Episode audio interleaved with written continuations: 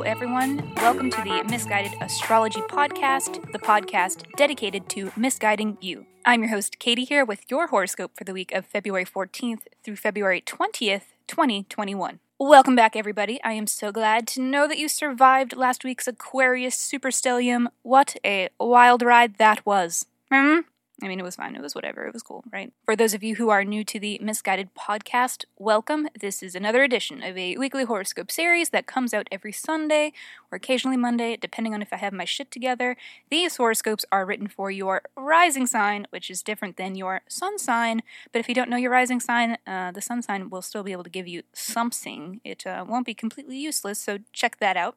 Also, if you leave us a review on iTunes or share our podcast with friends, let us know and we'll send you an in depth birth chart report. Email us at misguided, and that is M I S S guided astrology at gmail.com, or slide into the DMs on Insta. We are misguided astrology there. Keep us posted. If you do reach out, the information we will need is birth date, time, and location so that we can give you the most accurate birth chart report that we can. Also, also, follow us on Insta for updates on the podcast and for your individual birthday astrology. I've been putting out what your birth date says about you little videos on TikTok, and I've been uploading them on IG. Yeah.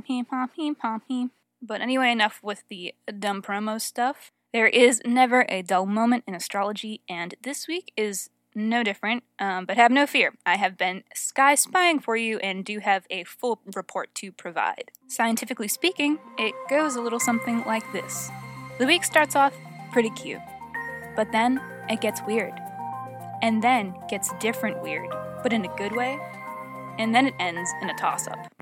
What does this mean for you? More on that in a few minutes. There are two things I want to touch on before we get into your individual scope uh, the Tuesday Wednesday Uranus Saturn square. This aspect has a known association for acts of rebellion that don't quite go according to plan. It is a collision of old school versus new school trains of thought.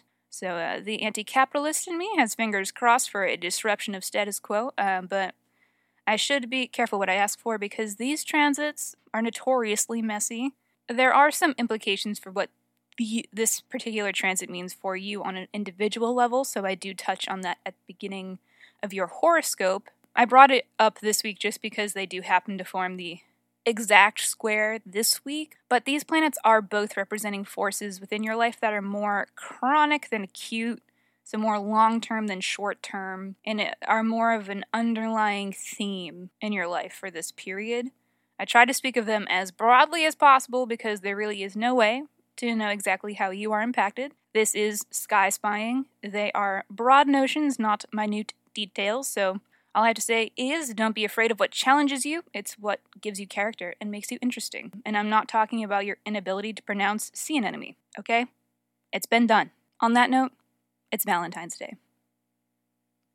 That is all. This is your weekly horoscope.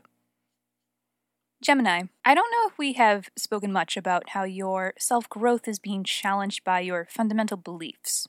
Or perhaps the other way around, and self growth is challenging your beliefs. Things are shifting. There is an intense evolution occurring between these two areas of your life right now. We do see some of this concentrated energy dissipate this week, though. A little more on that in a few minutes. Anyhow, to start this week. Sunday astrology is looking kinda cute. We may all have a slow start in the AM with the moon being void, of course, but the rest of the day looks to promise social stimulation. Your favorite sport.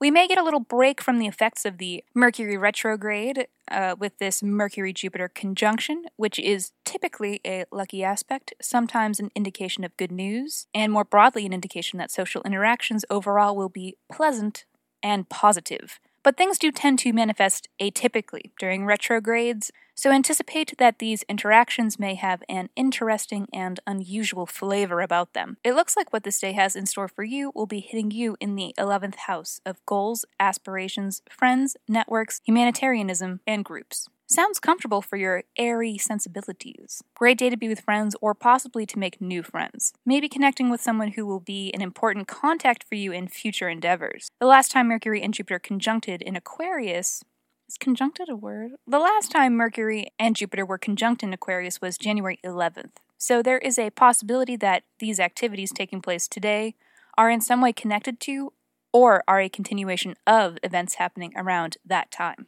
let's talk about Thursday. The sun is moving into Pisces, which is readjusting the focus from your ninth house of adventure and learning into your 10th house of career slash public reputation slash life direction slash visibility. So a greater focus is being placed on what you are providing the external world. A time to lean into your ego and adopt a feeling of competence because you are capable. Be a leader. Produce a vision to be shared with those around you. Recognition may also come to you during this period. Know it is easy for others to see you now. There is a bit of a spotlight shining on you, so to say. If you are a more introverted person, do not be nervous. This won't be out of your league and may not be a glaring aspect at all. It won't be an all of a sudden happening on Thursday but will be a gentle, overarching theme of your life from February until March. End of the week, Venus and Mars are square dancing with each other, which for you could indicate action in matters of your self growth or self image slash ego. There is something combustive about a Venus Mars square, something cataclysmic, a spurring of action sort of feel. And lastly, for you, this good news.